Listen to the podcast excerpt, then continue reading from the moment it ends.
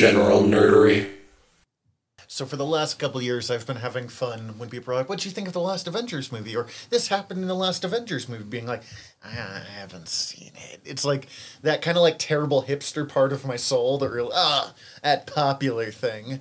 And people go, but you read a lot of comics. And I just, this is why I love it. I go, say that back to yourself, but slowly. But for you, dear listeners, this general of nerdery has finally given up this terrible hipster joke of his. And also because I really wanted to watch WandaVision and uh, uh, Falcon and Winter Soldier. Right. Well, fucking finally. Way to join the rest of the fucking world. Way to join twenty nineteen or whatever year it actually is. Jesus. No, I mean... It'd be, I saw them right away, uh-huh. so I can't speak from experience, but it seems to me like it would be hard not to know what went on in them anyway. We'll talk about that. So I get it, but there's other things to get to before that. First right. being that I'm Tyler. And I'm Zach. We're your Generals of Nerdery, because this is a podcast called General Nerdery. It's about liking things. Yay. We used to know how to do intros. Actually, did we, though? Eh, yeah, comparatively. Um, what have we been ingesting? What have we been? So this has been uh, a couple weeks of getting caught in doing playing video games when I should be getting other things done. Oh, yeah. Oh, um, yeah. And it's been a lot of City Skylines and a lot of Assassin's Creed Valhalla. Uh, Valhalla might is slowly turning into maybe my favorite in the entire franchise. Wow.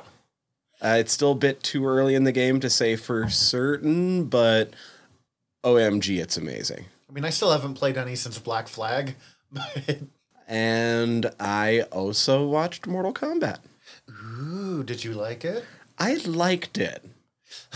That sounded like with caveats. It's not good. Oh, well, it's Mortal Kombat, man. It's better. Hmm, okay. Watching all of the cutscenes from the latest three Mortal Kombat games might technically be a better movie. um, I. But there's things to really like about this one, and even that new main character isn't bad. It sounds he's, like he's just forgettable for the most part. Yeah, and um, I kind of hope they. F- keep him around going forward, but I hope they focus not on him being the main character.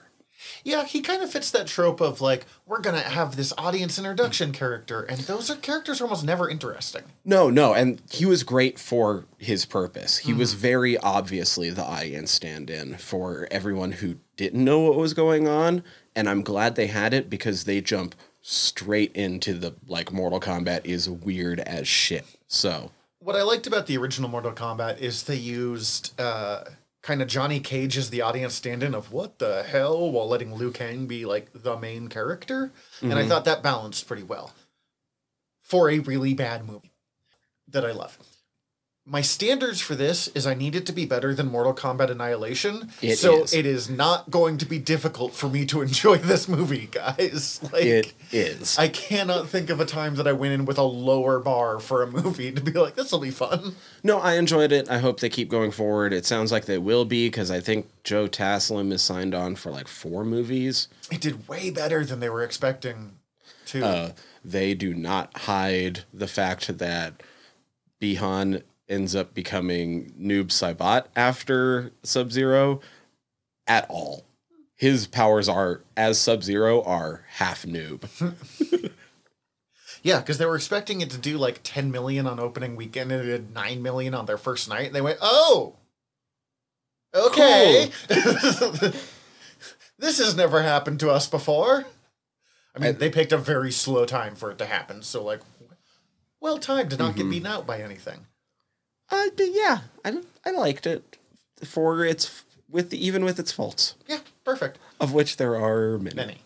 Um, I have mostly been playing Marvel Spider-Man for the P S four. Mm. Uh, because a friend who had promised to lend me their P S four finally lent it to me, and I don't remember if I talked about this last time or if I just think I told you somewhere else. Um, I went to set up the P S four, and I'm like, I'm not gonna play right now. And then I sat down and played for eight hours. Like, middle of the day to after dark. Uh, wife made fun of me for a long time about that one. Um, it remains, outside of Into the Spider-Verse, my favorite non-comic book Spider-Man awesome. adaptation.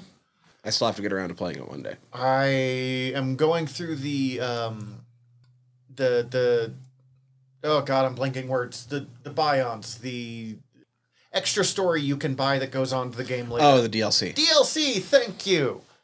It's been a long couple of days, guys. Um, and those are actually pretty well done for D L Cs, which are sometimes super lazy. But I'm trying to get through those before I plug in Miles Morales, because mm-hmm. also I'm going to play a lot of Miles Morales. Uh, other than that, I don't have much, because I also got my second COVID shot, and I have spent the last two days largely in a coma. Oh, well, like, so, congratulations anyway, though. That's it, awesome. No, super worth it. Don't get me wrong. But usually when I pick what have I been ingesting, it's been the last, like, two days. I'm like, ah, uh, sleep? And ibuprofen? Mostly sleep. And ibuprofen? No, a lot of ibuprofen. A lot of ibuprofen. Oh, God, I felt bad. uh, all right, well, let's get on to our Newstastic Four. Newstastic Four. Before we go on our actual four, I've got one little bit of news. And we're going to kind of play it as a little game here, because it is the most bizarre news thing I've ever read, but it didn't fit into any of our categories. Okay. Maybe not the most bizarre, but, like, I definitely had to, like, stare at my phone and go, huh. Okay. So, I am going to tell you about this person that just got arrested, not arrested, but found out that she had an arrest warrant out for her, and you're going to guess why. Okay. A Texas woman found out that she had a... Uh, uh, overdue library. Felony embezzlement charge. What? Against her. Why do you think overdue library? Never returned a V H S rental of Sabrina the Teenage Witch from the mid nineties. That's right. I saw a headline about this earlier this weekend, but I couldn't remember exactly what it was. I knew it was an overdue rental of some sort. To make it even better, the poor woman had never watched Sabrina the Teenage Witch and kept calling it Samantha when they interviewed for this.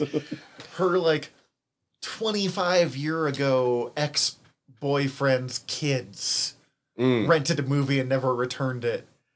And this rental agency that closed in two thousand eight put a felony embezzlement charge against her for not returning Sabrina. Jesus. And so she has to, like, update her driver's license or something like that. Like, some, you know, something really inane, but you have, like, they, they run your name yeah. and stuff. And they're like, um, excuse me, ma'am, there's a, are you aware that you have a twenty year old felony embezzlement? She's like, excuse me? Yeah, that's insane. She, I wonder. She has to go to court to get it annulled. Uh, like, that's got to be the biggest pain in the ass ever. What an absolute waste of everybody's time. Oh man. Also, also it, that's. Re- I remember watching all that Sabrina when it came out. Now I feel old that it was that long ago. Oh, it was older, my man. I'm pretty sure that was older. Uh, so, anyway. Yeah, I'm still watching Briscoe, and that's at least five yeah. years older. Yeah, that's fine. Um, okay, cool. You go first with one of yours. We'll just bounce back and forth. All right, I'll uh, let's go with uh, the Johnny Storm of the week. The the hot, the hot hot. Mm-hmm. The new, uh, within, I don't know exactly what time they announced it, but within twelve hours of dropping the finale of Falcon Winter Soldier, uh, Marvel announced that they are going forward with Captain America four. Which we all kind of knew, but we didn't really know if it was going to be like the movie or if it was going to be a, another series or... Mm-hmm. Of course, starring uh, Anthony Mackie as our new Captain America, as established by the finale. Spoilers, but we kind of knew that going into it. That's the whole point of that show. That episode came out, what, yesterday for us? Within oh, the last it, couple of days. It was uh, Thursday night at one a.m. Okay, and it's Monday, so like it, just within the last few days. Marvel waited like no time at all to yeah, be it real. Was, like, it was announced by like Friday, like one p.m. They are so glad they have a black Captain America that can pop up being like, look, Well, the show was great. Um, oh, yeah. No, and I'm one hundred percent on board with Anthony Mackie playing Cap. I'm just making fun of companies at the same time. And uh, I believe it's going to be written by the showrunner of the show. Oh, good. I mean, because they don't have... If you're not going to let Joe Johnston come back, which I want him for, you know, period pieces anyways, and we don't have the whatever brothers anymore. Oh. Um, that did the last two. Yeah, yeah, Marcus and McFeely. Yeah, the you know t- they directed the movies we're about to talk about, and I do not remember their names. Well, there was... Okay, so the brothers directed, but the mm. writers were also the writers through on all the Caps. Oh, okay. Well, good for them. Yeah. The Russo brothers is who you're thinking. Russo, of. Thank you. That was going to bother me. Uh, who uh, made it big and got uh, made their names in a lot of ways, directing Community and Arrested Development episodes. Oh, I didn't know about Arrested. I knew they did the bottle episode for Community, mm-hmm. which is... God, Community ended super weak, but those first few seasons were strong. Yeah, mean. All right. For our Reed Richards, we're going to talk more about the Mars rover. Because it's really fucking cool. Yeah, it did some cool shit. Oh my god. First of all, they flew a helicopter on Mars a couple of times now. Uh, just like a drone helicopter. But still, we are flying helicopters on Mars. Woohoo! That is straight up like nineteen thirties sci-fi with people being like, oh, that'll never really happen. We're doing it. Yeah.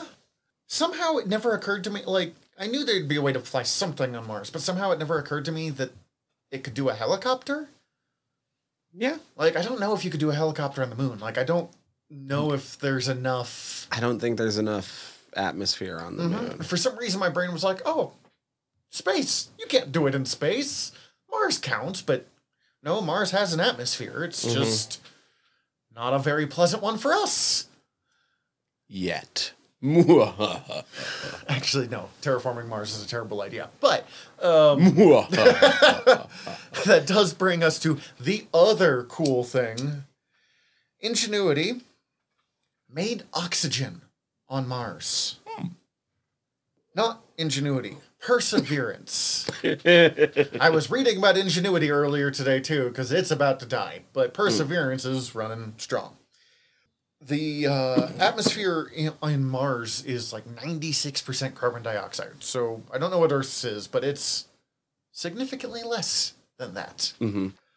And an experimental instrument about the size of a toaster called the Mars Oxygen In Situ Resource Utilization Experiment, or MOXIE for oh, short, okay.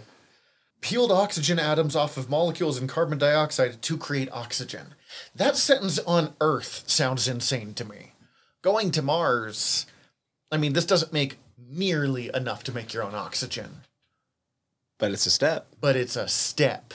It's kind of like, you know, Mercury one, which was first person to get, up, or first person to go in space and, like, spend time there. Mm-hmm. It couldn't do anything. They were up there for, like, two or three hours. But it did not take long to go from that to landing on the moon. Yeah. So we've proven we can do it. Now what comes next? Like, for the idea of space exploration, this is beyond revolutionary. And, and I mean, and things like that, even even if, if we figure out that it's mm-hmm. improbable to scale that up to the point where it is making oxygen for us, it doesn't mean there's not still uses for that sort of thing. Mm-hmm. I was reading something recently that, like, the the backbone of what they base five G off of can be used to power things remotely.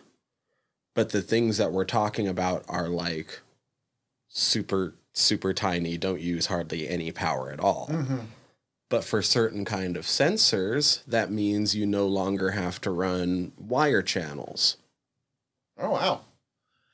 Uh, this is kind of why whenever I see someone be like, no, we need to use our resources to save the Earth. And yes, we need to save the goddamn Earth, guys. We are running out of time. But space travel and the technology that we have created every time we've done real space exploration stuff always helps Earth. Like mm-hmm. the stuff that NASA makes to send something to Mars is almost always useful somewhere on Earth. Let's just, I'm not going to go into the politics of where we should actually cut money, but the NASA budget is not one of them. No, that needs to go up. Also, it's so insignificant. It's like... It needs to go up. Yeah. It's the equivalent of like a buck fifty. So like that we can keep going up. Up and up. And away? We're not going away. No. Not yet. I got another news piece. That was smooth. I liked it. All right, go ahead. I don't know. Maybe maybe this isn't way too out there to for for our Ben Grimm, our thing, but yeah. I just thought it was a lot of fun. Uh, Russell Crowe let slip who he's playing in uh, Thor Love and Thunder. Mm-hmm. He's playing Zeus. So now the internet is awash with fan theories on who could be cast as Marvel's Hercules. Bringing Zeus and the Greek gods is a big step in Thor replacements because, I mean, they've got Chris Hemsworth for another movie or two. But at some point, he's going to be done. Uh... This could bring in Hercules. This could also bring in Ares. Mm-hmm. Although Ares cannot carry a movie the way Hercules could. No. And I'm not a huge Marvel's Ares fan, but made me think of it. Um, God, I don't know. Who's a big, hairy Greek guy? I I had one thought immediately that I thought would be a lot of fun. Yeah. And then when just seeing what other people were saying, my thought happens to also be on this list that I found. Oh. So I'm just going to go through this list uh, that comic book dot com published. Eight actors who could play M C U's Hercules from Jen Anderson. Because it's kind of fun. Yeah. Henry Cavill. I actually really like that because I really like him, but... It could work. What I want... You know what? Actually, let's talk about this real fast. I'm just going to put out my own name because I'm going to base all of these off like what I want for Hercules, mm-hmm. and it'll just be unfair if I don't otherwise. He need, I want him to be like Thor was physically big. I want him to be physically massive. Okay. I want like the mountain from Game of Thrones kind of set up uh, okay. for. So I mean, half Thor wouldn't be a bad choice. I don't know if he has quite the charisma, but... I don't know if he has the charisma, and I don't know if he could pull off being Greek, but... um, but that'd be still be pretty cool. But Cavill... You know what? Actually, after watching Justice League, hairy chest, shirtless Cavill, and people would eat that shit up. Oh, yeah. People are thirsty for Cavill. Because Henry Cavill. Well, I mean, and now he's Geralt. Wrong. um, Uh, it could be fun. The more I'm thinking about it, the more I kind of like it. And I also want him to get a fun superhero movie to do. Yeah. Have, have fun with it, right? He liked playing Superman, but Man of Steel was pretty fraught, and Justice League was everything Justice League was. With how insane they've gotten the past few movies, you could argue that he's gotten uh, a fun superhero movie when he did Mission Impossible, but... Wasn't he in Man from U N C L E as well? Yeah. Man from U N C L E was, a, it wasn't superhero in any stretch of imagination, but it was a lot of fun. I liked that. Oh, God, the blood guy was in that, too. Anyways, moving on. Uh, Luke Evans. Remind me. I know who that is. Uh, but... Beauty and the Beast and The Hobbit. Here's a picture of him. Oh, him. Whatever. Yeah. Not, wasn't one of my first choices. Whatever, he's fine. I'm not against it, but I clearly keep forgetting who Luke Evans is, so it's not a huge priority for me. Jonathan Gabris. Uh, he's a comedian. Get that dude super rip and, ripped and he'd have the appearance in a lot of ways. Yeah. I mean, he real white. But. Uh, I believe he's been writing on What We Do in the Shadows. Plus, he does work on like the Comedy Bang Bang podcast. I've listened to him show up on a, as a guest on a ton of different podcasts. He um, is A comedian Amazing. Being Hercules could work because Hercules should be like, I don't want Hercules to be a serious think piece. Agreed. Uh, Henry Golding from uh, Crazy Rich Asians. I have not watched it yet, so I know nothing of his I acting. I haven't seen anything with him. Uh, I think he's going to be our new Snake Eyes since they're doing a new G I. Joe Snake Eyes I'm movie. Extremely unlikely to watch that movie. Like, not fighting watching the movie, but... Uh, Uh, This guy, his name gets thrown out for every fucking character that people are like, they've got to cast this character at some point. Uh, Zac Efron. No. Nah, not as Hercules. Somebody else. Nothing against Zac Efron. I, growing up, people hated him a lot because we were all just a little too old for High School Musical. Yeah. But Zac Efron's not a bad actor from no. what I've seen him in. No, he's really uh, not. He would be an awful hurt. It would be like Tobey Maguire Venom. But with Hercules. I would say I kind of started liking him when I watched the uh, the Hairspray remake. And that's where my opi- uh, opinion on him started to turn He around. Was one of the best parts of... And somehow I watched High School Musical. It was catchy. That's part of the reason we all hated it. uh, Tom Bateman. I don't think I have watched anything he's in. Uh, Da Vinci's Demons, uh, The New Murder on the Orient Express. Oh, I've wanted to watch The New Murder. I'm a, I love Poirot, but I don't know who he is. I don't have an opinion. I don't see it in his face, but... Yeah. Uh, this one, I've seen him in bit roles. Logan Marshall Green. Once again, not one of my first choices. Apparently he's going to play Mister Miracle in The New Gods. I have no or, people oh. try and begin him. Okay, I can see him more as Mister Miracle than I can see him... Same, as Hercules. Guys... Gotta be big. Him so, big. So this was my choice. This is the last one on the list. Uh, when I first saw like, oh, there we might end up getting Hercules. That'd be awesome. And it would be hilarious if it was Liam Hemsworth. You can't see my facial expression there. Sorry. Um, no. You're right. It would be extremely funny. No. um, like, you know what? If you want to bring in, like, Balder, hell yeah. Uh, yeah, you're still laughing it about is, it. Look, man, if you're going to do, like, the B-grade Thor, then do the B-grade Chris Hemsworth, too. So that's mean. But that's mean. Uh, yeah. So that's what I had. I thought it was a lot of fun to think about the fact that we might be getting a Marvel Hercules. I think I like Henry Cavill best out of those options. Out of that, yeah. I, I didn't mean, think of Cavill myself when before I saw the list. He's like eighty and way too old to work for this, but if we could have had him like back in his prime from the like seventies, Brian Blessed. Yeah, absolutely. um If they were willing to double up on Dave Bautista in makeup and out of makeup. Dave Bautista would be great. Because he's Hercules is pretty much just excited Drax in like Dave Bautista's like. Absolutely. This is great. Let's do this and stab that guy. I don't know, though. They're like, that's a, that's a hard casting call. It's another one. I don't usually go for actors to become wrestlers. I could see it there. John Cena, if he was hairier. Like, if we had young Rock again, but I don't. I think The Rock at this point is just a little bit too old for what I want to see as M C U Hercules. Also, Rock's played Hercules before, just not. And I think Hercules. He needs a better. I think he needs a second chance at it because I remember when they released the first promo image of him wearing the fucking lion he skin. He did look real sweet. I had a friend who was a big fan of that movie and showed it to me and was really excited because he's like, that movie's a lot of fun. And I try not to do this, but I just dragged that fucking movie the whole time. And I'm like, I'm so sorry. I know, like, I will drag a movie. But I try not to do it when someone's like, I love this movie. You should watch it with me. Because that's mean. Right. But But I did it. I had a lot of fun watching it, Roar. I promise. That movie was bad.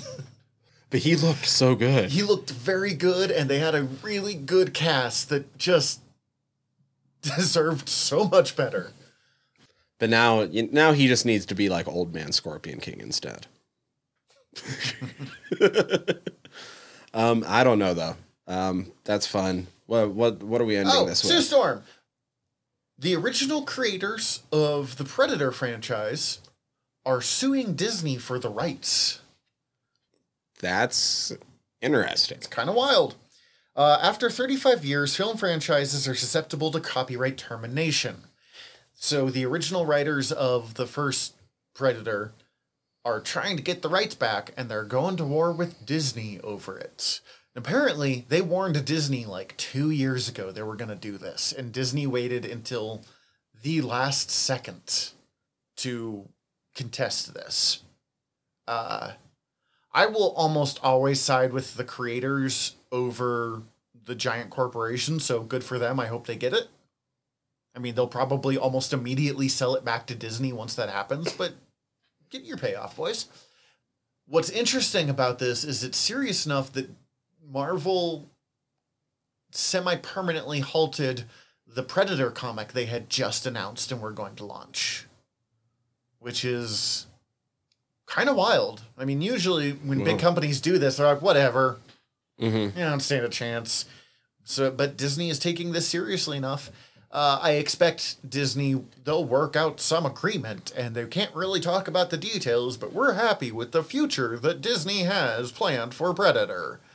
Which means I got paid a lot of money, and they're going to call me an executive producer on future ones. Right. Um, yeah, and I see that the the Thomas brothers, uh, their lawyer is a bit of a specialist in dealing with some of these copyright copyright that things. Could be why they're taking it seriously. Uh, he did some of the the Superman copyright issues. Oh boy! Uh, he was recently working on some of the uh, Friday the thirteenth cases, which have been going on for years and are a giant mess. Uh, as these guys are probably, I mean, they're probably decently off. They wrote Predator, mm-hmm. but they're not, you know, they're not wildly rich compared to the amount of money the Predator franchise brings in, even with its bad movies, which is most of them. Some of them are pretty cool. It would be really cool for those guys to get the money they really have earned, if we're being mm-hmm. honest about it. So I, I would be curious to see how much their original script, simply labeled Hunters, matches up to what we ended up seeing. But that's very true. And not to take anything away from them. No, I'm just curious no, now at this point, thinking about this. Movies change a lot over mm-hmm. the course of stuff. Uh, I'm not really a fan of the Predator franchise, so I have no, like, you know, I, I, I have no teeth in this. Mm-hmm. I have a couple of friends that I'm sure are like, God, they're like, yes, creator rights, but also I wanted that Predator comic book. Um, plus, the, I know Disney was looking at making more movies, too. I know the they had the director of ten Cloverfield Lane, uh, Dan Trachtenberg, attached to do something Predator-wise. I think it's interesting. I think, as I said, I think Predator has largely been cases of diminishing returns. That's true. Uh, I even, I'm even really liked the last one, but that's because I think it was kind of made for me and my experience with Predator, which is not everyone's experience with Predator. So I think the last two, like Predators or whatever, the one mm-hmm. where they go to the Predator planet is supposed to be decent. And this last one I heard mixed reviews for, but like the Alien versus Predator movies were bad. Yeah. They were I really, really bad. I really like that first one, but it is garbage. Uh, I think the only one I've seen through is the second one because I was on a date in like high school when it came out. Mm-hmm. And they're like, what about this? And I'm like, sure, pretty girl. I'll go wherever you want to go. Like, and watching being like, this date already wasn't that great. And man, this is not helping. Like, that's fucking funny. uh, that's but, all I got. Yeah. Interesting. Uh, we'll keep an eye on it as it goes along. We'll be right back. Woo. All right, so now that you're getting caught up after your own personal blip. Five years, but actually how many? Five. Five years. Since Infinity oh, War not came sin- out? Oh, since Infinity War came out? I don't, I'd have to look that up. Probably only four years. Um, A surprising amount of time for the person who saw Iron Man like eight times in the theaters. What, did you really? I went through a phase when I was like nineteen. Oh, it was early twenty eighteen, so three years. Three? Yeah, that's it. Fair. Yeah, you had a mini blip. Uh, anyways, after my own personal blip, I actually really liked them. Like, I was putting them off because I wasn't feeling great things about another Avengers movie, and God, especially after Justice League, this was just so refreshing. Without even knocking Justice League, it just reminded me, like, man, Marvel, even on their only okay ones, are really good at what they do. Right. I forgot that that that this meant, once again, getting in six hours of movie. it felt but it shorter to me than Justice League did. But it was fine. Honestly, to me, it didn't. That's fair. It's still Endgame, six hours or at least movie. Endgame like, didn't. Not, at least Endgame didn't. You didn't like Endgame very much. If I, I don't like it as much as Infinity War. I like it. I don't like it as much as Infinity War. That's, no, that's fair. um, I'm not really sure how to separate the two of them, especially since I just watched, you know, one one night and the other the next. I didn't have that mm-hmm. year in between. There yeah, is... so that's interesting. So you knew stuff going into this. You knew a lot going into this because at a certain point, the world did not care about spoilers for any of these no, movies. No, and I run like five nerd podcasts. Like it just, yeah, you pick it up through osmosis. Um, I didn't know how the time travel bit worked. Okay. And we can talk a little bit about the parts that I was wrong on. Um, and that was, I think, the only thing I really didn't know. Like, okay. a lot of it, you know, I didn't know small details of, like, when Bucky's gonna come in, or, like, how are they gonna fit forty-five freaking heroes in the first, in Infinity War? Mm-hmm. Surprisingly well was the answer. I had I had no faith in that. I'm gonna be entirely honest with you. It's part of the reason why I put this movie off. Um, I mean, even if this movie was a quarter, e- either of these movies were of a quarter as good as they were, they're a miracle. Mm-hmm. Like they There's shouldn't have happened. You should, them should work. Nothing. You should not be able to crash this many disparate storylines together. You shouldn't be able to just do the scheduling of getting all of these top tier Hollywood actors together to shoot these scenes. We're willing to sign on for like a scene. Like, I didn't know Robert Redford came back. Yeah. For That's ten insane. Seconds. He's Robert Redford. He has better things to do. Actually, he's probably mostly retired at this point. But, like, still. He was drawing up the Redfordations for Watchmen in a couple of years. They got Natalie Portman. She hated Thor two. Like, they had people who did not like these movies. Well, this movie made Thor two matter again. Yeah, actually, the best part of Thor two is the scene from Avengers Endgame where Fat Thor, I shouldn't call him that, but yeah, Fat it Thor. It's Fat Thor. Is uh, hanging out with his mom, because that scene made me tear up a little bit. Actually, with you saying you like Infinity War better, Infinity War... I get more emotional during uh, Endgame, though. Yeah, I was going to say, Infinity War felt more like a good comic book crossover to me. Endgame made me more emotional, and it was, I think, a much braver movie in a lot of ways. Mm. One, and, and I think people who don't watch all the Marvel movies were the people who liked this movie less, and I super get it, because this is not a friendly movie for someone who hasn't watched the last, like, twenty-three. Yeah. I mean, in, Jesus, Infinity War starts straight off. You don't even see Thanos getting the Power Stone. Nope, he just has it. I don't even remember if we ever saw where he got it. No, he... Um, oh, he blows, blows up Krelar or something. Not yeah. Kree, uh, um, Xandar. Yeah, yeah, yeah. yeah. Uh, the Nova place. The yeah. Nova place. Oh, they all dead. Yeah, that sucks. Uh, I am still a little mad that they set Thor up in, like, the most interesting way after Thor Ragnarok and then almost immediately destroyed all of that. Though, we found out that Meek and... Um, Korg. Korg were still alive, and that was my biggest concern. Like, we're watching this, Cece and I, uh, and, like, all this stuff is happening with Loki and Hulk, and I'm like, but where is Korg and Meek? We already thought Meek was dead. I can't handle it twice. Okay, so that gets, you knew a lot of the things that were coming, mm-hmm. but you hadn't seen this before. What were some of the things that made you excited to to actually finally get to see? Thanos. Okay. Because I was really on... I didn't actually believe Josh Brolin could do it, and that is not anything against Josh Brolin. That is my own extremely elitist opinion on how Thanos should be played. Portrayed. Okay. Um, and I get why they didn't do... He literally worships the Avatar of Death and is trying to marry her. Yeah, they didn't do weird incel death simp Thanos. who I'm weirdly fond of.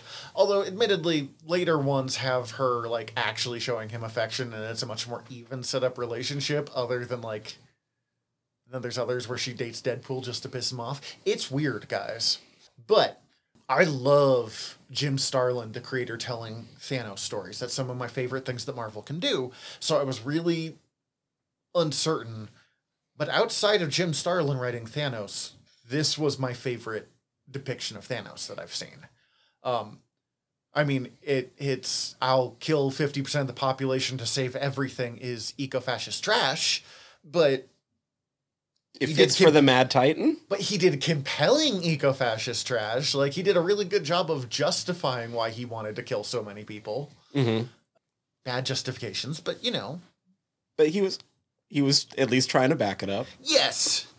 And he played a surprisingly sympathetic character and a surprisingly, like, introspective Thanos that I didn't see from the Goonies guy. um, Good pull. It's the main thing I know Josh Brolin from, let's fair, be honest here. Fair. Uh, but he did a really good job. My literally only critique is his power level was wildly variable. Yeah. Because he kicks the absolute bejesus out of the Hulk in the first scene. And then later on, Captain America holds his own alone against him. Mm-hmm. That shit ain't happening. Like, you get one or the other. But, so he had definite plot, not plot armor, but plot weaknesses. But fuck, it was still cool. Anything else? I'm curious. This is this is interesting. Like, I'm like, I've seen this. I've owned this. Yeah, yeah. You have a lot of uh, Vision got punked. Okay. Way more than. Way more than he should have. And we never really got to see Vision be the powerhouse that he actually is. That will get made up for. In WandaVision, from what I understand. Yes, and that's part of the reason why I'm excited. I really like the Vision, like the Data of the Avengers set. And Paul Bettany's such a good choice for Vision. But he gets punked in the comics a lot, and he gets punked in the movies. Mm-hmm. Just because they're not sure what to do with him. And I kind of felt it there. They were like, God, Paul Bettany's good at this. But, like, I don't know. Have him be sad and thinking he should die to save the soul. Like, stop them. Um, I don't know. So I guess I wanted a better, like, the Vision being cool scene. But I'm also not sure where I would have put it. Because this movie was chock fucking full. Oh, it doesn't waste a fucking minute.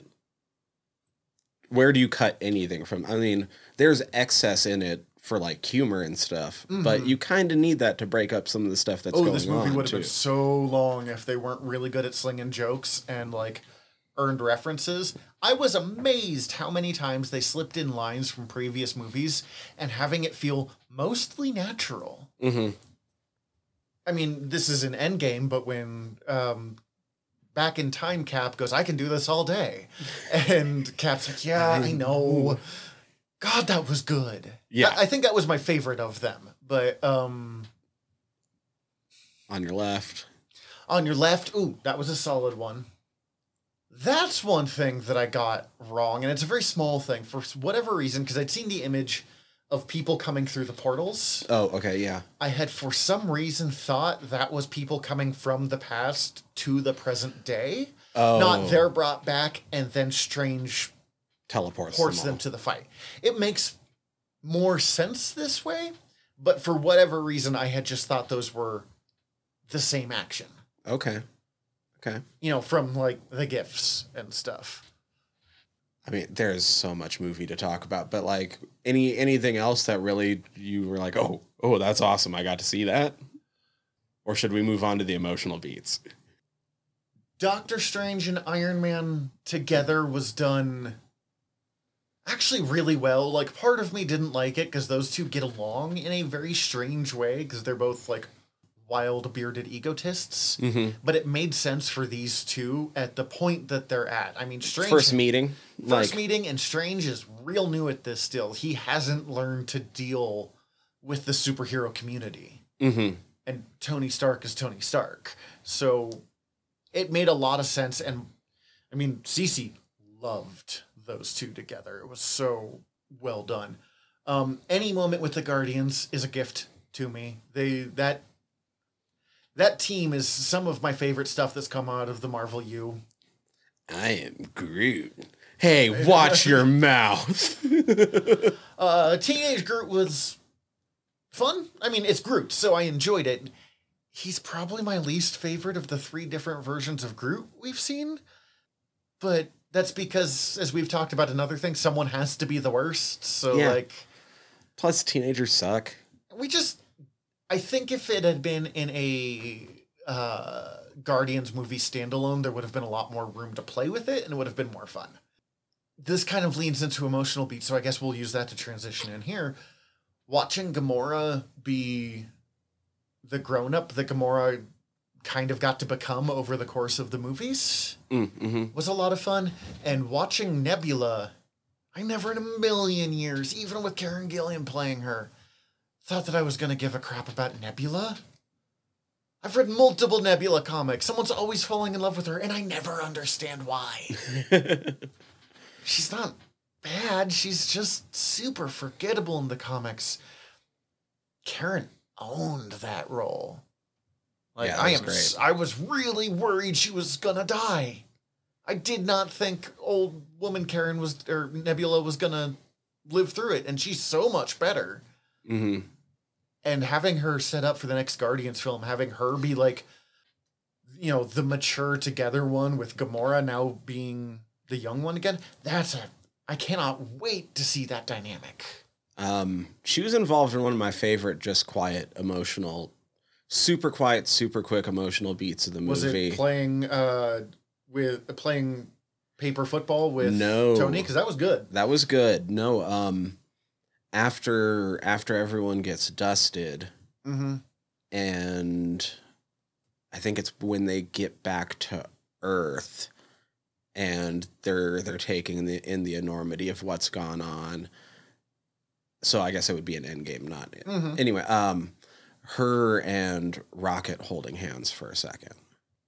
That was really good. Rocket fit in with the Avengers way better than I expected, but it was very believable that, like, these people who are so traumatized by all of this just kind of... I'm going to get that arm. Stuck together. Yeah, that was... Can I have your gun? No. Your arm? No. I'm sure I did that line wrong, but God, it was funny. Bucky dual-wielding and Rocket... Uh, uh, God, I'm looking forward to Falcon and Winter. Almost more than WandaVision. I'm going to like WandaVision better, but I'm just excited for... They're very different. Mm-hmm. It's very, it's a very apples and oranges feel. Because as much as I liked Civil War, I still thought Cap three kind of got a short shift by being that movie. Mm-hmm. Like, it. I kind of feel like Civil War should have just been an Avengers movie and have been more honest about it. I'm excited for Falcon and Winter Soldier to kind of get more on the storyline that I wanted from the Cap characters. Nat. Okay. Nat's emotional arc was a lot of fun, and that uh, that scene where she dies, like where she fights Hawkeye and says goodbye and all that stuff, that was just pace perfect from second to second. Like, I would not change a moment of that scene. Including, I really like letting Nat and Hawkeye, even when they know they're about to kick the shit out of each other, are just so openly affectionate still. They'll mm-hmm. be like, all right, like, we'll have, you know, we're going to f- fight in, like, in this one, like, we're going to fight to see which one of us dies. And in uh, Civil War, they had a similar thing of, like, all right, I'm we- going to kick the crap out of you for this, but it's... you still. Mm-hmm. So like we're we're having ideological differences here. I, I appreciated that with them. So having that very quiet moment where they just like were together. And I think part of the reason why it speaks to me so much is we so rarely see that in a non-romantic form in movies. Mm-hmm. If anyone has that like quiet moment of like hugging and heads touching, oh, they doing it. in most movies. So letting them have that here was good. And also, they're just the best Hawkeye moments. Yeah. Hawkeye got a short shift in these movies. In all of these movies. And part of it... is because he's Hawkeye? Well, yeah, okay. Part of it's because he's Hawkeye. I kind of love Hawkeye in this, like... Dude, what are you doing here? You're a weirdo circus carny with a bow. I don't like Hawkeye with a family. There's nothing wrong with the family. Jeremy Renner did everything he could with that role. I just don't find it overly compelling. Mm-hmm. So... yeah, it's... I'm looking way more forward to the series coming up where he's going to be partnered up with Kate Bishop. Yeah. I don't know what they're going to do to his family. Who knows? Uh, I... But yeah, uh, Endgame Hawkeye was probably the best Hawkeye we got because he got to be weird, emotional mess of a character who's really good at fighting. That is who Hawkeye should be. Mm-hmm. Um... Trying to think. So it was like going and seeing it in the theaters. There was a couple moments that like I exclaimed out loud, which I don't know if I had ever done at movies previously, mm-hmm. but I couldn't stop myself from being like, oh yeah. Hey. When like uh Cap and Mjolnir. I knew it was coming. So I didn't have that like, oh my God, but it was very well done. Um, it reminds me of one of my like all-time favorite Mjolnir scenes, which is in Justice League versus the Avengers. And they have to, like, they're powering up their strongest thing. So Cap lends Superman his shield, and then he picks up Mjolnir later. Mm. And it's, like, it's the most stupidly over-the-top moment ever, but it's so well done. And I had that same kind of thing there of, like, yeah. Uh, when Thor tosses it back to him, being like, no, you get the little one. Yeah. That was funny. That was good. A stronger Mjolnir moment for me, again, because I didn't have that surprise, was when Thor summons Mjolnir from the past and oh. just yanks Mjolnir. Which does create a plot hole now that I think about it. Because Cap went back in time to put all of the stones back to make sure that... Um, there wouldn't be any like weird branches where they created a, you know, apocalyptic alternate Earth. But Thor super kept Mjolnir and was like, nah, you'll be fine. That Thor doesn't have Mjolnir to help him with anything from this point on. Um, right, but that branch ceases to exist once that gets put back. Yeah, but they didn't put Mjolnir back. That's, yeah, but... it doesn't matter because that timeline just doesn't exist anymore. Sure, okay. Let's argue that. God, that scene brought a lot of, like, Thor having a panic attack didn't bring emotions to me, but it was like, oh, yeah, that's, that's a, I've had that panic attack. Um, not, I mean, not that panic not attack, that, but that, uh, panic. That, like, oh, God, I can't do this. Like, I've been such a fuck up lately. I can't see people who expected more of me. That That one I've had, not specifically, mm-hmm. this is the day my mother died and I'm Fat Thor now. But, like, Fat Thor still being worthy, and I'm, I keep using that because that's what he's called in, like, everything. But, you know. Yeah, because he's Fat Thor. Sad Thor. Yeah. Um, I don't want to fat shame Thor. Lebowski um, Thor. Lebowski Thor was good. Uh, Tony and his dad moment got me a bit. I remember that. It did... Not as much on rewatch, but I remember in the theater. A I little think bit it was kind of setting up for Iron Man three to be a different movie than what we got. Because uh, some of Tony's growth after Iron Man three never felt right to me, just because Iron Man three was so like out there and then never talked about again. Other so, than bringing the kid back for his funeral. Which took me a while to be like, who's that? I don't know. I just felt like there was like uh, some moments with Iron Man that we just didn't get to see because they just didn't have room for it, for one thing, mm-hmm. that led to that scene that I wish I had seen to give that scene a little more impact. Tony as a dad was great because it was very believable of like, okay, you're still the like sassy jerk that you are, but you're a good dad too. Like that, you have grown to a point that that actually makes sense to me. Mm-hmm. I don't like Cap going back in time and marrying uh, Peggy. Okay. And I get why people wanted to do it. But more, I think you're the only person I've ever heard say that. Absolutely the only person who thinks this. But for one thing, and you know what? It was good. I, I enjoyed that scene. But I really loved season one of Agent Carter, which was all about her moving past him. So I'm kind of bummed to just have them be like, no, never mind. And also, in the comics, she was one of the first interracial romances that Marvel ever portrayed, because she uh, ends up with, I think his name is Gabriel, uh, one of the Howling Commandos, the the black guy that we see a couple of times. Oh. So I'm kind of sad that didn't happen, because I enjoyed... Well, it like, didn't happen in that offshoot multiverse. Their time travel stuff hurts my head. I know. I, it doesn't work. It doesn't work, especially the more you think about it. But I especially have a feeling... Especially because Steve stayed and he showed up again. Like... Well, I think the implication is once they had a wider access to P I M particles in the first place, once they were sending him back on the mission, and it wasn't like, we need to get this done because Thanos just screwed over the world, mm-hmm. and like everyone's back, so we can like... Like, Hank Pym is back. We can make Pym particles again. That he went, and that all took place in that tangent universe. And then he didn't put back the stone till once he was done living that life. Who even knows? Like, um, at this point, their time travel shenanigans made no sense. They just wanted to flash back to other scenes that they'd done in the past and have fun with it. And bring back characters who were dead. At least for a moment. Mm-hmm. Like, you know, the Robert Redford character. That said, one of the funniest scenes in the movie is they go back in time and see Angry Hulk. And you have the Professor Hulk just being like, oh my god.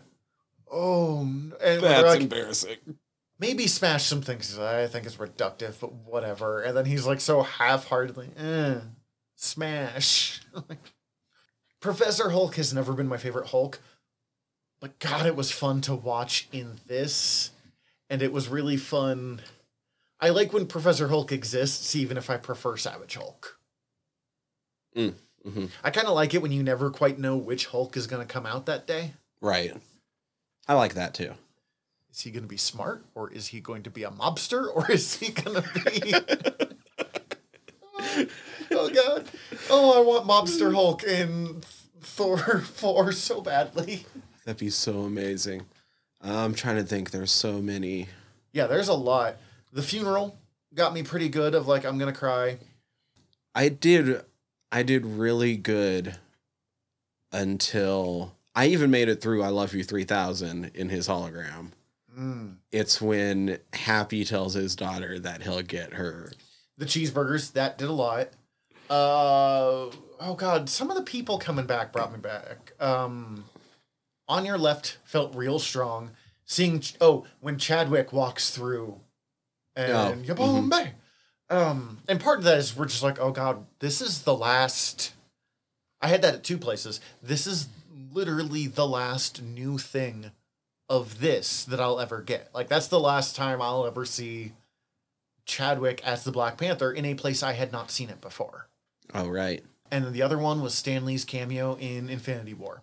Mm. Because I've seen Captain Marvel, so I saw his last cameo. Right. But I hadn't seen that one, and I saw it and was like, Stan! Uh! Oh my god.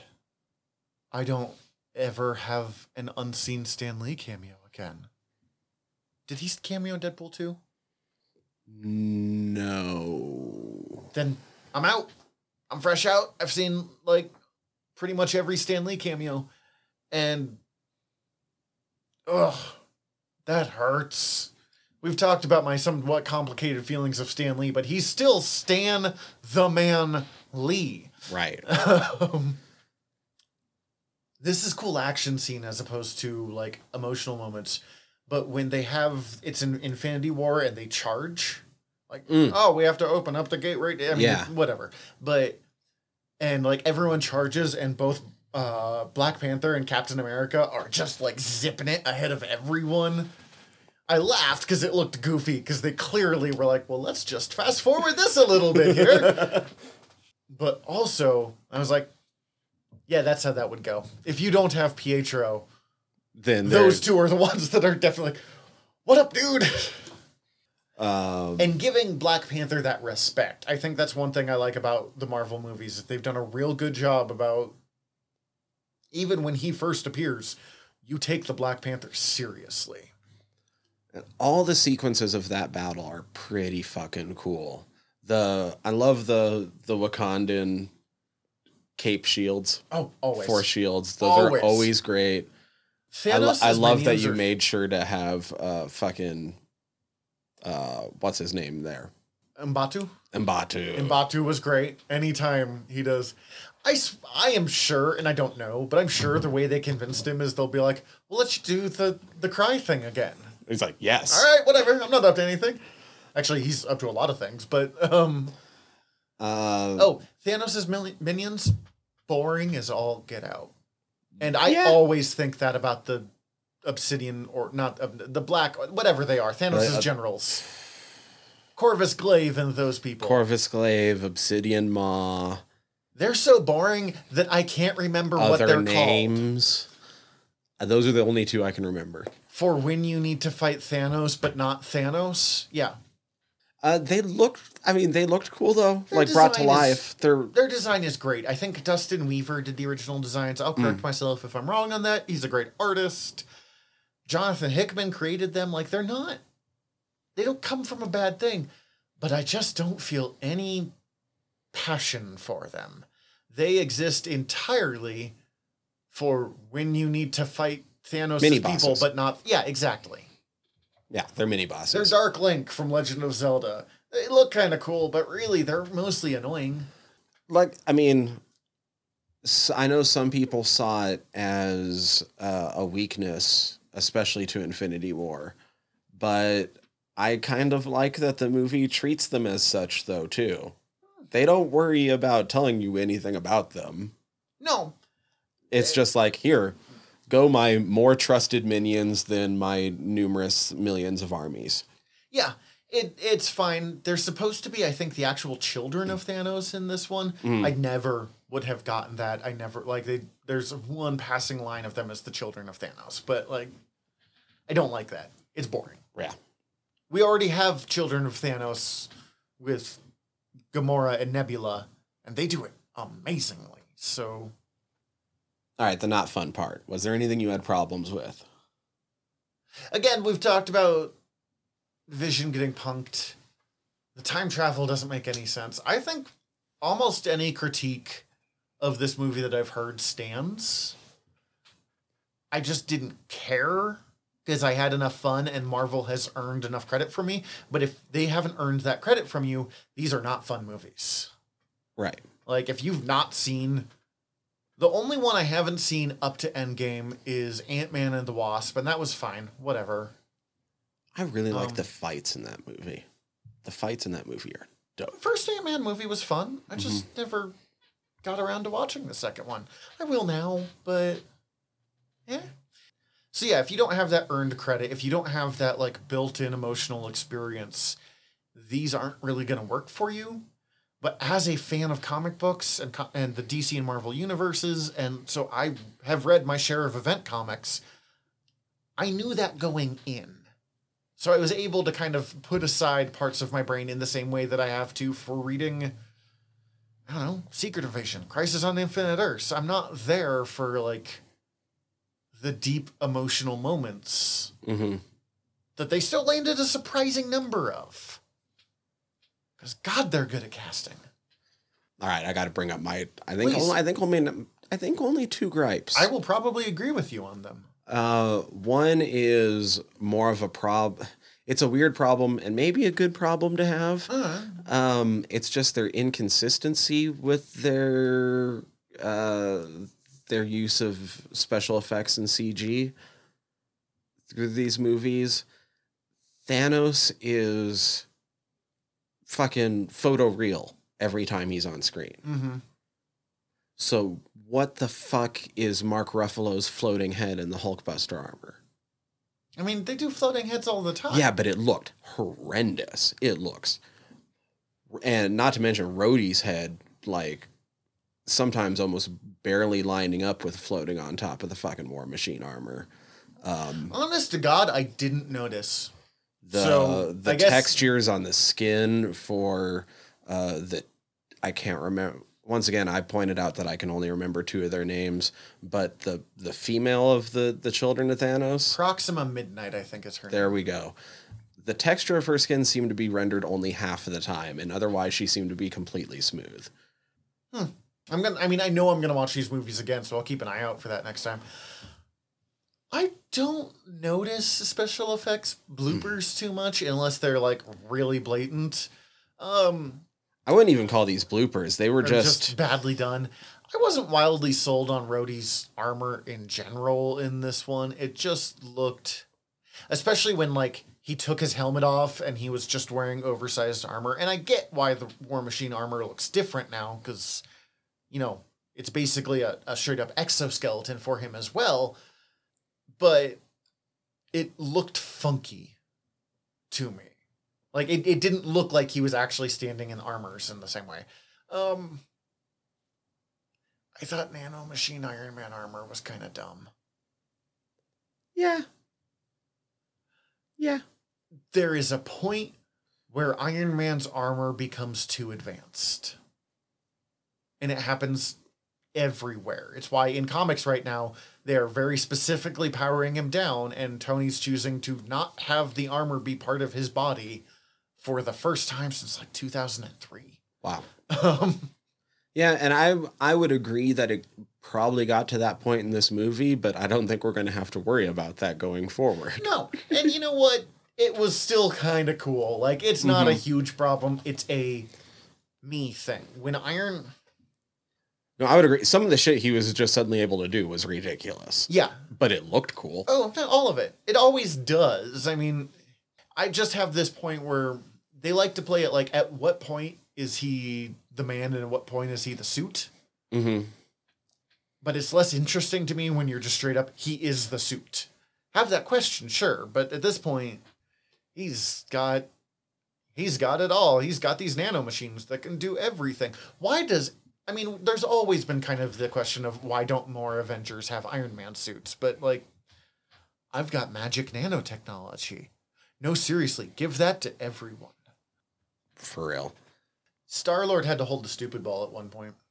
Yeah, yeah, that gets harped on all the time. I'm, it bugs me, but I'm more okay with that than the other thing that actually also involves Star-Lord. Um, in my opinion, the the two, the first two Guardians of the Galaxy movies, uh, so far out of the entire M C U, have been telling the best, most thought out and um, consistent uh, emotional theme and through arc for all of the characters. Yes, one hundred percent. Which made it really jarring for Peter and Gamora to just suddenly be in a relationship finally in this movie, because they have not gotten to that point yet.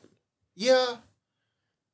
Um, I can kind of accept it, because I didn't imagine them as being in a relationship in the beginning, but, like, end of the world stuff is happening. We don't have time for anything. Let's just be honest about our emotions. Mm-hmm. And I was kind of willing to believe that, but it was definitely really... When they first said, like, I love you, I bought it. Sure, whatever. The, the kiss scene and, like, filming, like, their first kiss and then having Drax be there. Great. Wonderful. Drax. Oh, God, Drax is good in this. Dave Bautista's not a good actor, but he's really good at playing Drax the Destroyer. He his Drax. Like, that is not the comic book Drax no, at but, all. But that's his Drax, and I love and his Drax. And I would Drax. not change it for a second. How long have you been staying there? An hour. Like, dude. Just, oh, God. Um, But, like, right before she... dies, her telling him, like, I love you more than anything or something like it just it it was, you know, the scene that didn't happen in Empire Strikes Back where they were trying to do the I love you mm-hmm. and he douches it up with I know, but it was the only way that you could do that without it being like just too sappy for words. that part didn't work. And not that, like, oh, he was fucked up by having to try and shoot Gamora. That I believed one hundred percent. Uh, or that she'd be like, hey, kill me if Thanos gets me. Also would believe. But, yeah, it's another one of those where... I think Guardians three was supposed to come out first before all of mm. that craziness happened. And it could really easily hurt Guardians three as, like, a trilogy finisher. Yeah, I don't know Finisher, how Jesus. how that's going to work out, but I trust in James Gunn, so... Mm-hmm. um, I kind of does... think they'll have kicked out Thor by that point.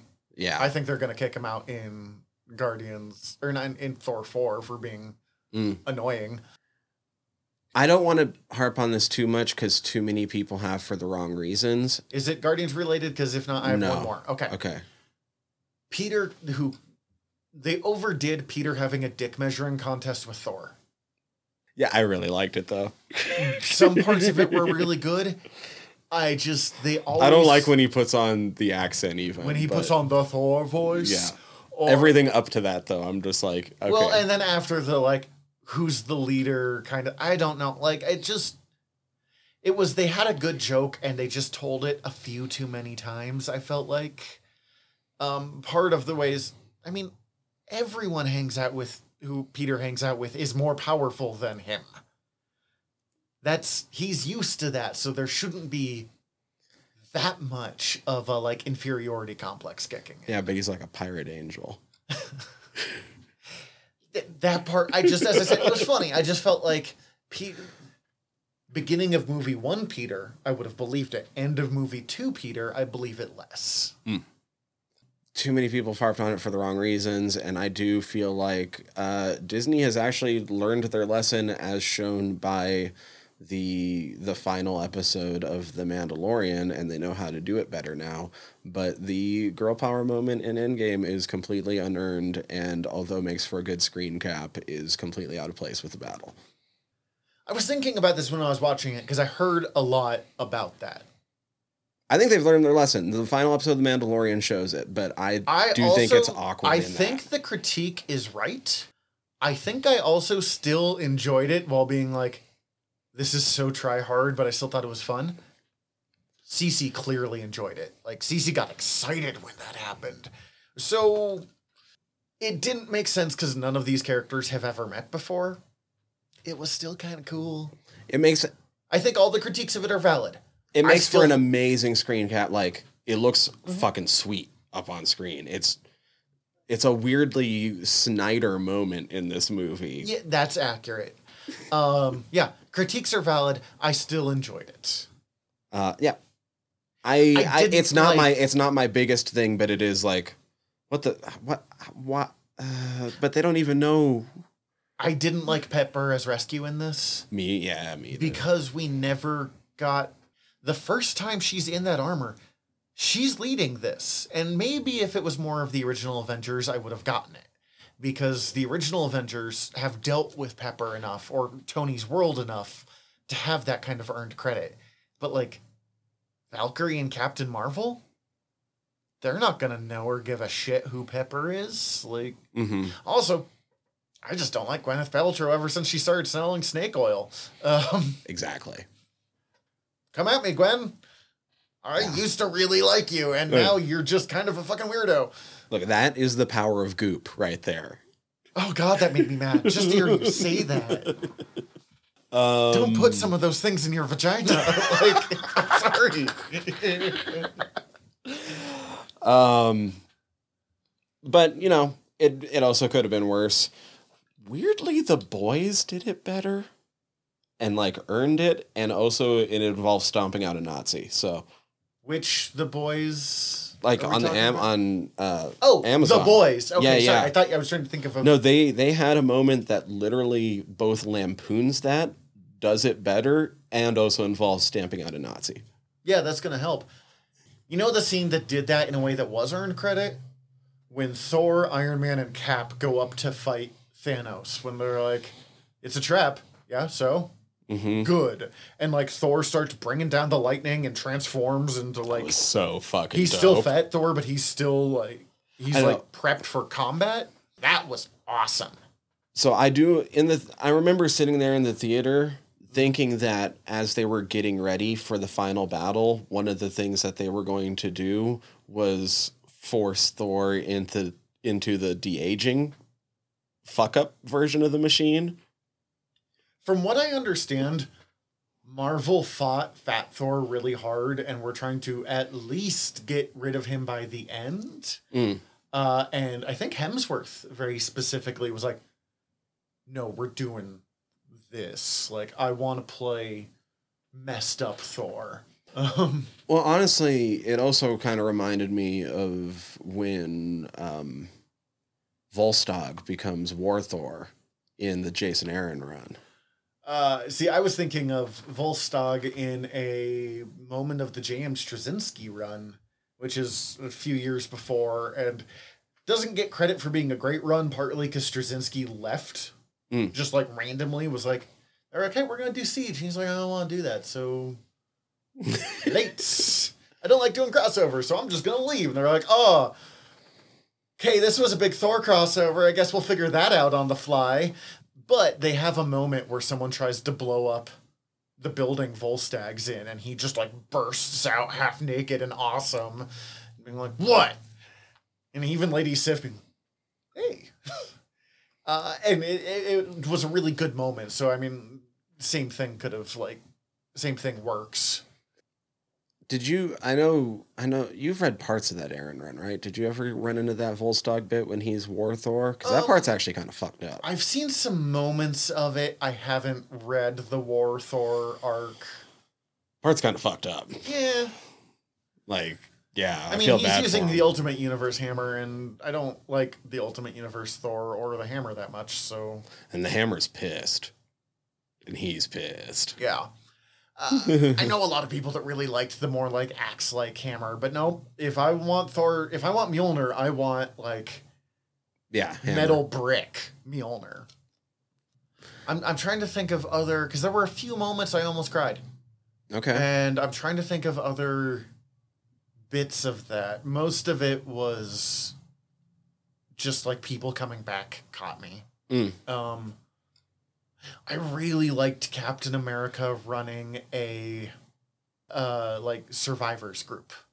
Oh, yeah, I enjoyed yeah. that moment of seeing Steve help out, like, on the small scale. I don't blame Tony for his, like, anger reaction after they lost. He's in hardcore trauma. I wish they had had a moment where he apologized to Steve for it, because the things he said about Steve were wrong.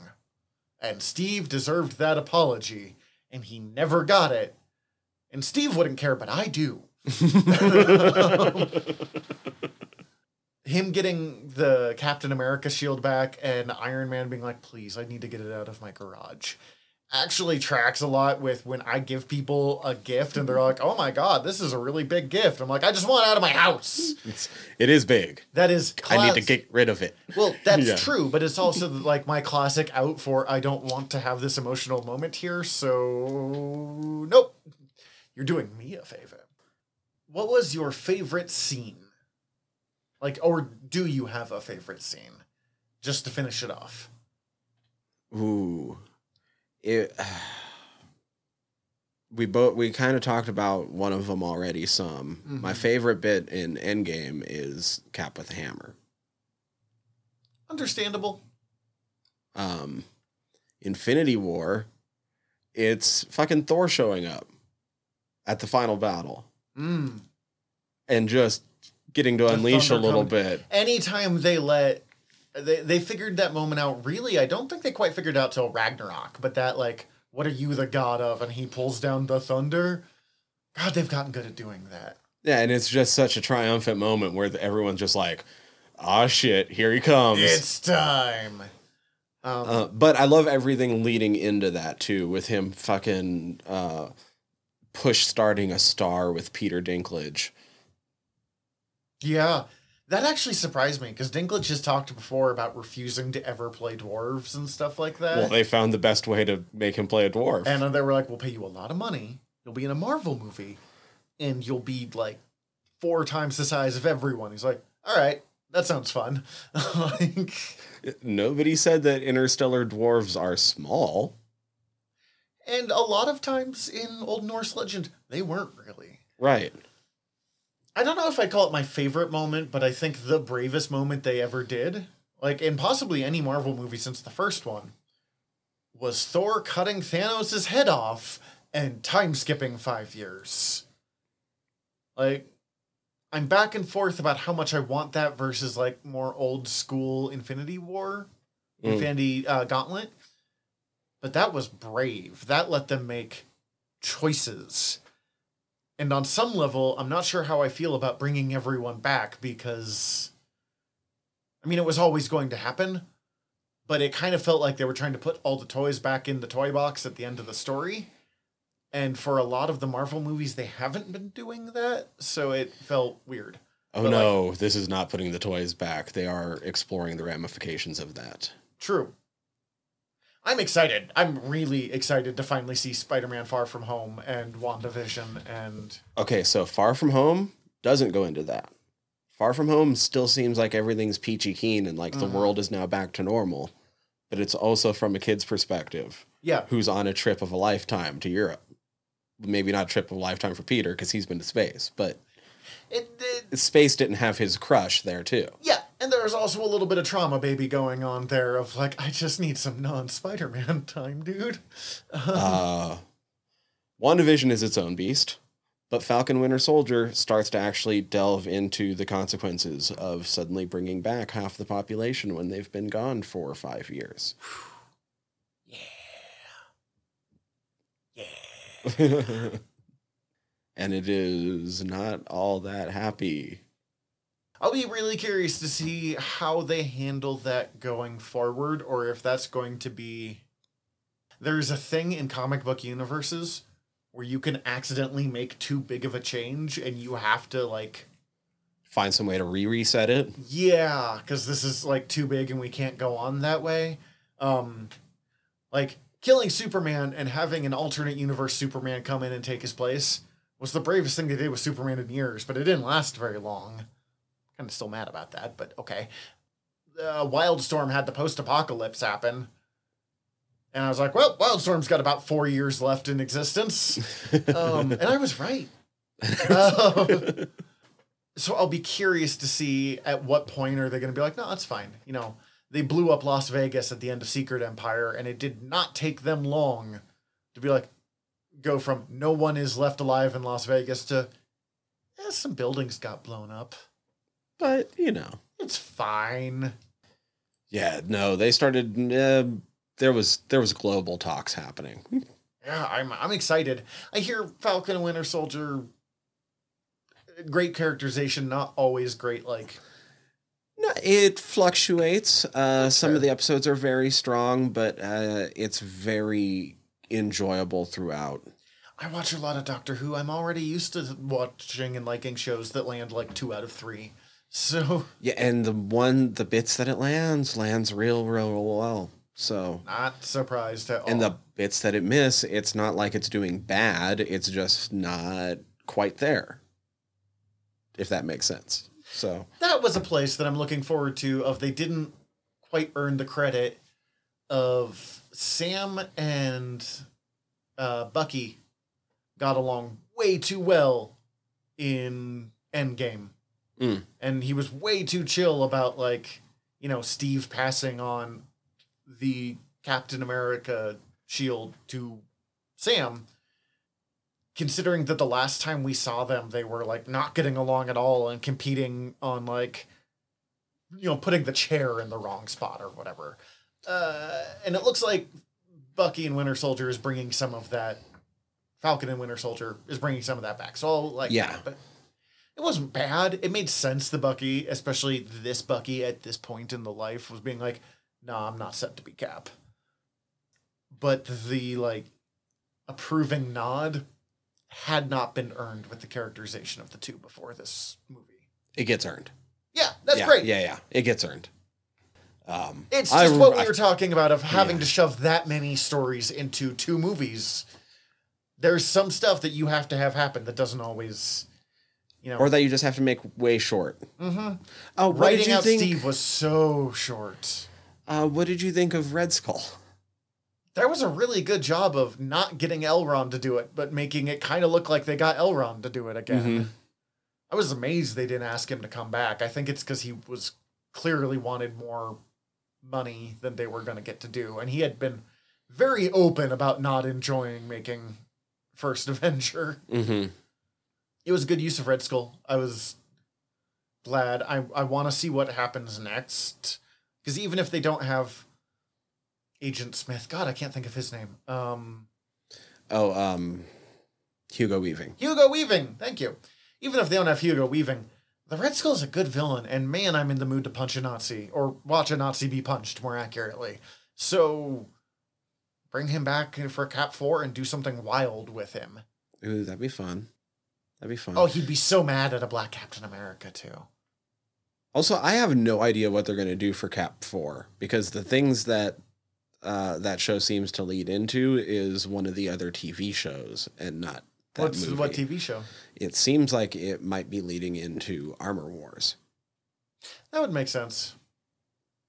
Or at least a very specific part of it seems to be leading into Armor Wars, and a very se- specific part of it seems to be setting up um, Thunderbolts slash Dark Avengers. I am confident that they are going to, to combine the two into one idea. They've done it before, so that would work. Uh, I'm in, and it's what a, a Countess... Valeria... Uh, Allegra. Allegra de Fontaine or something like that? I don't know if she... Well, I think she's involved with that, but like... Well, because... So we have John Walker now mm-hmm. for the Cap. If we're going... Like, if we're thinking of it as like Dark Avengers, uh, we're going to be bringing in Yelena Belova in the Black Widow movie, which uh, the Contessa was supposed to debut in, but they switched around the debut order of those. Yeah, because that movie got put off for... Ever. Well, and we could be bringing in Hercules already, so I mean, he doesn't really belong there, but it wouldn't be hard to... To make him uh, uh, basically Dark Thor. Yeah, make him Ares, or Ares. Or Ares. Uh, if you're bringing in Hercules, why not bring in Ares? Yeah. Um, I think... Uh, it'd be easy to use... Uh, I think uh, you can use Zemo as the Dark Hawkeye. Well, and Zemo has led the Thunderbolts before. Right. It wouldn't be hard for him to manipulate into that. But if you're using the idea of combining the idea of Thunderbolts with Dark Avengers and somebody is taking somebody's role, mm-hmm. I think you can use him as the... Instead of Bullseye? Yeah. Uh, and it wouldn't be hard to bring in A-Bomb as like a Hulk or mm. Abomination, because I think they talked about him coming back in She-Hulk anyways. Uh, Tim Roth. I've heard oh, rumors true. about Tim Roth coming back forever. Mm-hmm. And I really liked him, so... Or uh, Thunderbolt Ross. Yeah, Thunderbolt Ross makes sense. I don't see him becoming Red Hulk, but I see him, like, making his own Avengers, because he's the worst. Mm-hmm. Yeah, right. Thunderbolt Ross is always, in comics, out of, I mean, this guy does a great job at being the worst. Sam Elliott did a pretty good job, too. Like, that was one of the only good things about the Ang Lee Hulk. Mm-hmm. Um, uh, and then we probably end up with our Dark Iron Man coming out of our Armor Wars. Mm-hmm. And it would be... I mean, this isn't going to happen, but it would be a successful way of bringing Venom in. Oh, yeah. It doesn't work. Because Venom is so clearly in its own standalone universe. Right. But I'm just going to mention it because, you know, if they start talking Dark Avengers, people are going to talk about that. Mm-hmm. I, th- I think it seems like they're setting up towards some version of those two properties, either separate or pro- most likely mashed together, because why would you run two supervillain teams? It is unfortunate that you cannot land the impact of Thunderbolts one, where they did not advertise at all before it came out that they were villains. Right, and it was at they, the very end, it's like... The last page, Citizen V takes off his uh, mask and, like, puts on his real face, and he turns around, and it's fucking Zemo. That was the greatest gotcha moment in the history of comic books. And they will never be replicated, because people will be like, the Thunderbolts, and there'll be so many goddamn screen rants... Oh, dude, dot com. There already is. Yeah. Who are the Thunderbolts? As soon, yeah. Uh, as soon as they revealed Zemo's fate. they're like, oh, Thunderbolts. And I get it. Because, man, like, I mean, Marvel advertising at the time didn't want to do it back then. And that was nineteen ninety-six, before we knew every secret. Because mm-hmm. they were like, how the hell do we advertise this generic super team? No one's going to want to buy this. And they were right on issue one. But damn, issue two sold like hotcakes once like the word started to come out. You can't do it anymore. But, oh, it was cool.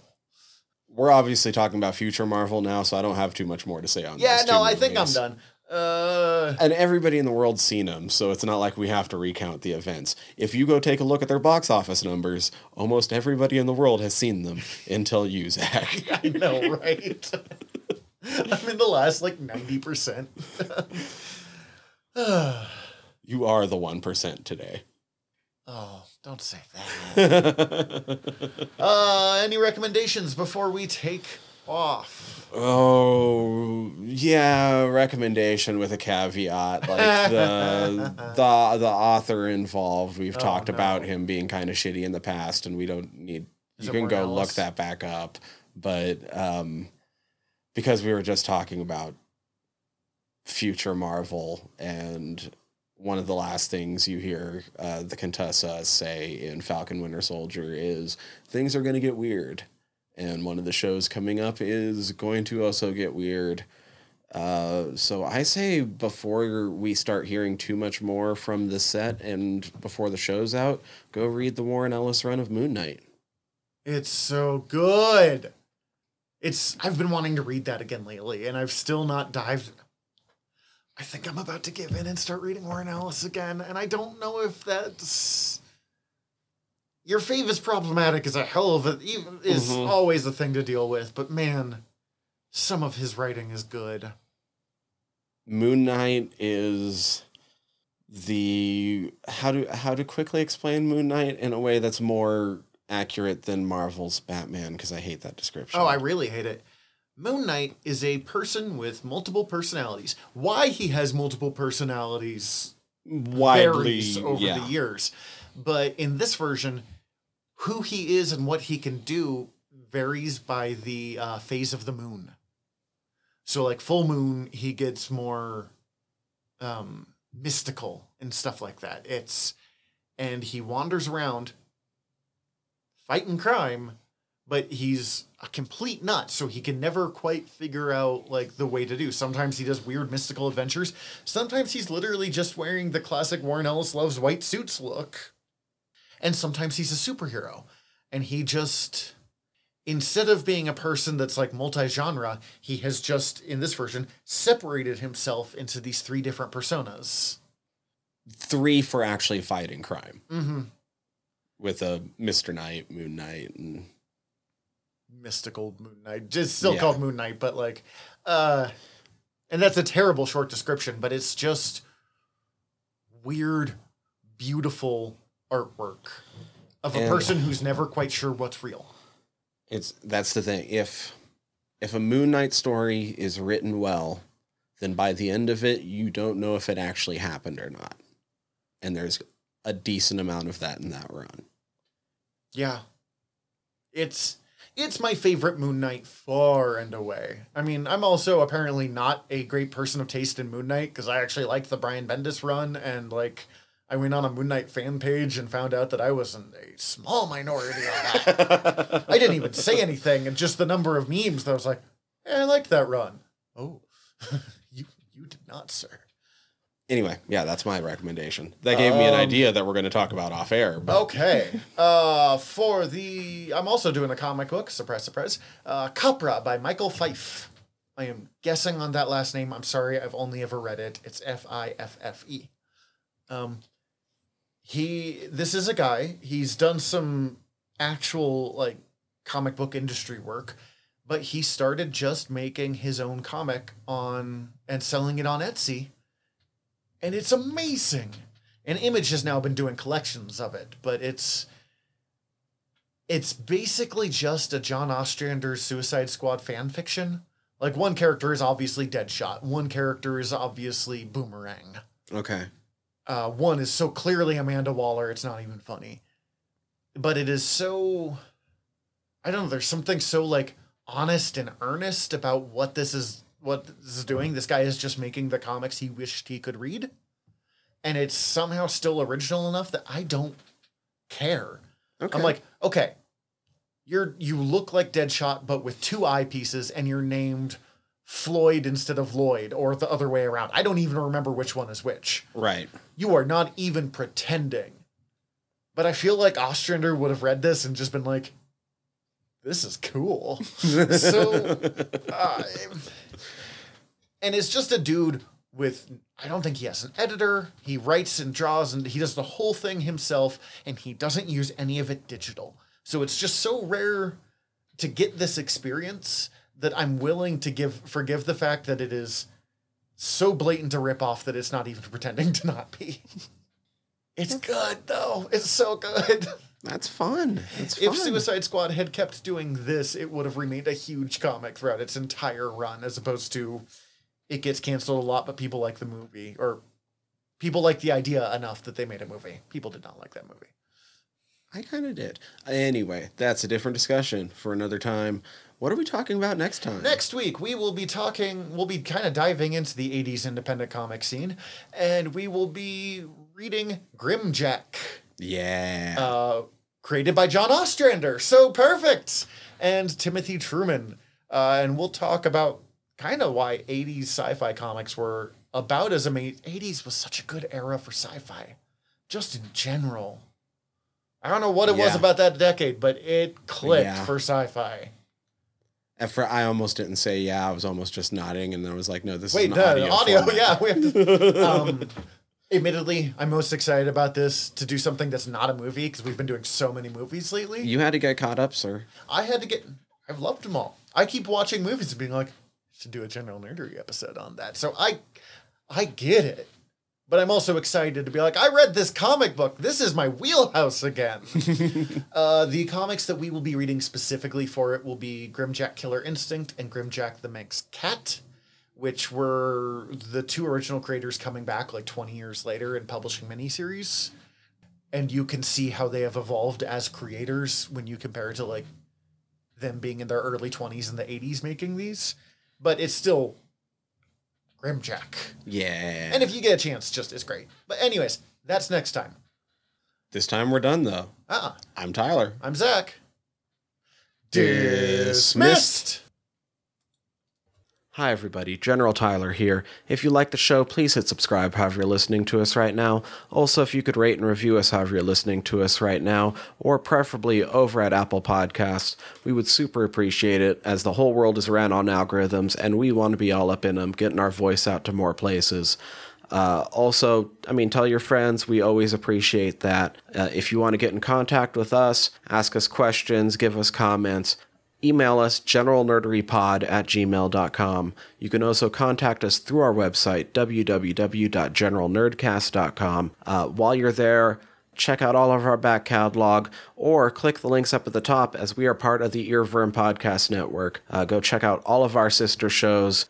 We're involved with most of them, so if you already like listening to us talk, it might be in your best interest. And if you want to check out everything from the network, head over to earworm dot com, E A R V V Y R M dot com. We'd super appreciate it. Love you all. Have a good one.